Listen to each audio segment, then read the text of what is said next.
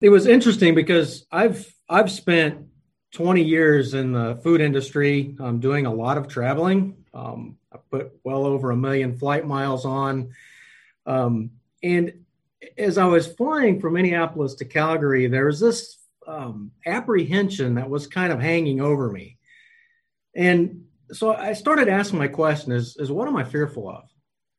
Um, and I had to admit I didn't want to go. Um, as I mentioned, travel has been a normal part of my life for a long time. And having spent the last year sort of locked down at home, I was kind of enjoying spending time with my wife and kids. And this idea of going back to normal was not something that seemed great.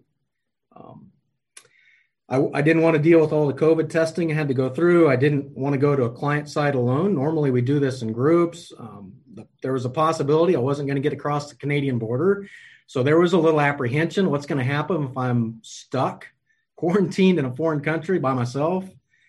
Um, and, and as I as I kind of processed and thought through this, I, you know, the reality came in as none of this is anything to worry about.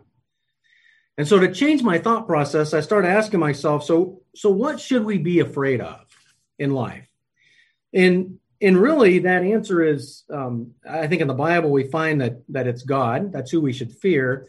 And there's actually from from my study here, there's really a couple of different ways that we should fear God. One is is to be, you know, in, in dread, truly in fear of Him. Um, this is first mentioned in Genesis three ten, where Adam and Eve had sinned in the garden. Um, and and Adam told God when he heard the voice, he says, "I was afraid because I was naked." You know, Adam had this this he dreaded this confrontation with God because of errors, because of sin that he had had in his life and and he's not the only person that experienced um, this kind of fear, being afraid of God. We can see it in Moses, uh, Balaam, Joshua, Ezekiel, um, the disciples in Matthew 17, 6. Um, we also see that Paul um, had had some fear of God um, when he was struck down on the road to Damascus. So I, I think in, in, this sense, uh, many kind of mistakenly believe we have nothing to fear from God because Jesus is this gentle and meek and mild person um, but the reality is, is that while God's compassionate, when we are not in accordance to his will, we should be fearful of his judgment. The other type of fear that that I thought of is what what I would almost call kind of an astonished devotion, and I think this is what we're more comfortable with.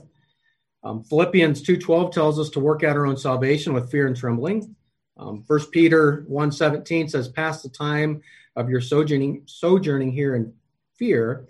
Um, so this is where we have kind of this respect or this fear of God where we reverence him, we cherish him. And so as I, I thought through this, um, as, as I continued down this path, I realized that I was feeling way more comfortable sitting on the airplane and things were kind of um, sort of changing their course for me. And, and so it brought me to this next question is, is why do we fear God? And there's really three things. I, I, I there obviously could be more, but I kind of broke it down into these three categories. We should we should fear God because of who He is.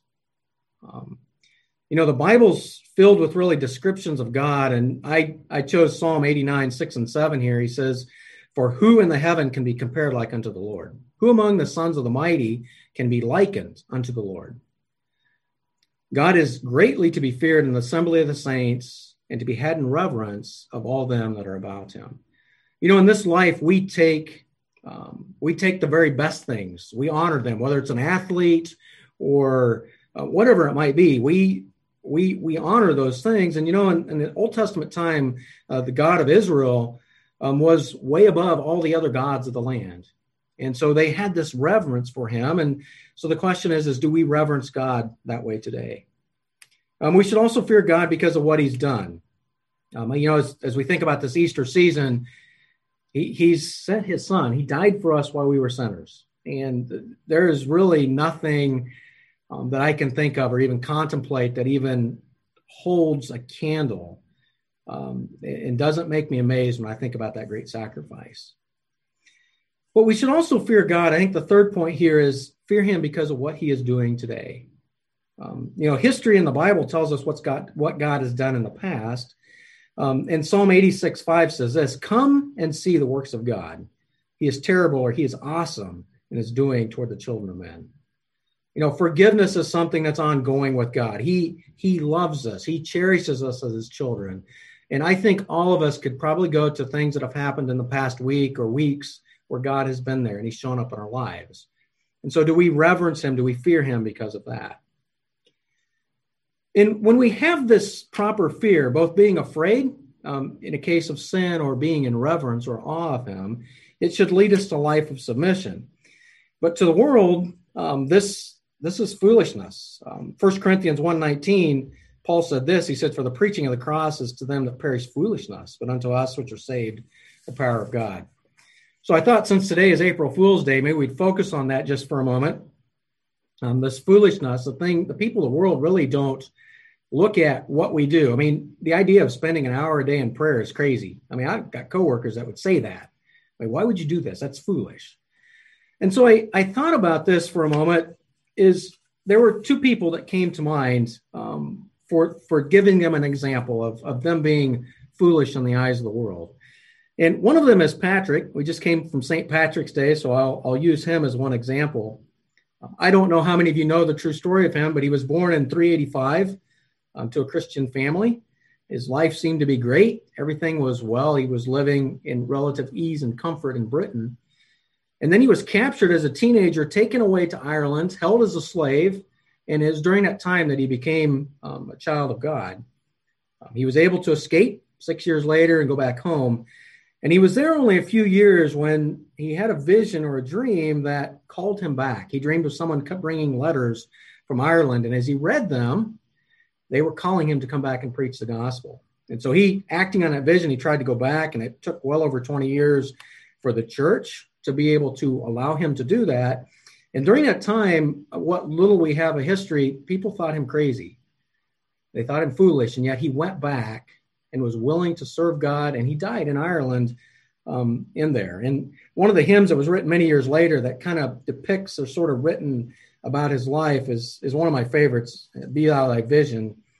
And one of the verses says this Be thou my breastplate, plate, my sword in the fight, be thou my armor, and be thou my might. Thou my soul's shelter, and thou my high tower, raise thou me heavenward, power my power. So he was willing to worship God and he's willing to give his life, he was, no matter what the cost was, because he loved God. And again, while that seemed foolish in this life, it was obviously the best thing to happen because of what happened in Ireland after that. Um, the second example is John Harper um, from the Titanic. Again, I don't know how many of you know this story. I didn't until a couple of years ago. Um, we were down at, in Branson at the Titanic Museum, and as we went in, they gave us a ticket.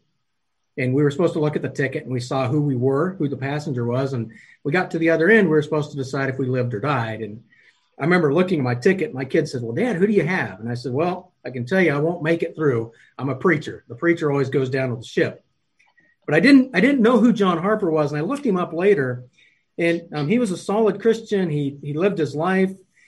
Um, but what's really amazing was that night that the Titanic sailed and was going to sink. He he was a widower, and he took his daughter, his six year old daughter, and he put her in the lifeboat and what's amazing is he, being a single parent, probably could have got in that lifeboat, and he didn't. John Harper put his daughter towards safety, or what he thought was safety, and he turned around and went back to the boat. Again, foolishness in the eyes of the world. Who wouldn't save their life from a sinking ship? And yet, what did he do? He went back into the fray. Um, he gave his, you know, a counselor that he gave his life preserver to someone who said they wouldn't, weren't saved. He said, "Here, you need this more than me." And to one young man that John was washed to in the ocean as he was dying, he asked him to be saved, and the guy rejected it. And a few minutes later, John was washed back to him by a wave, and the young man turned his life to Christ.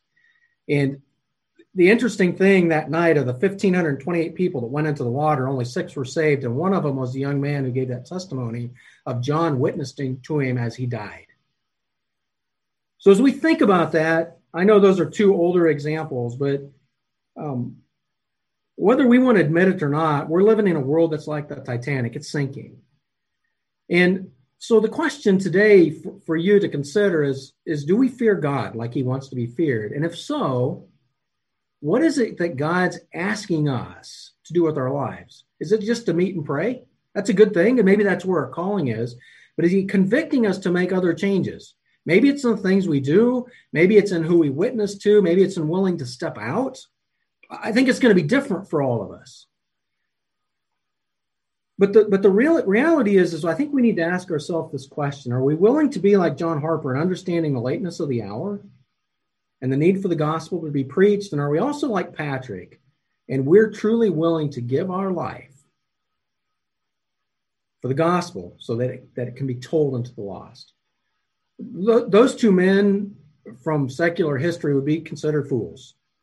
And yet, they really understood how to have a true fear of a majestic God, and they lived their lives accordingly. And so I hope all of us will do the same.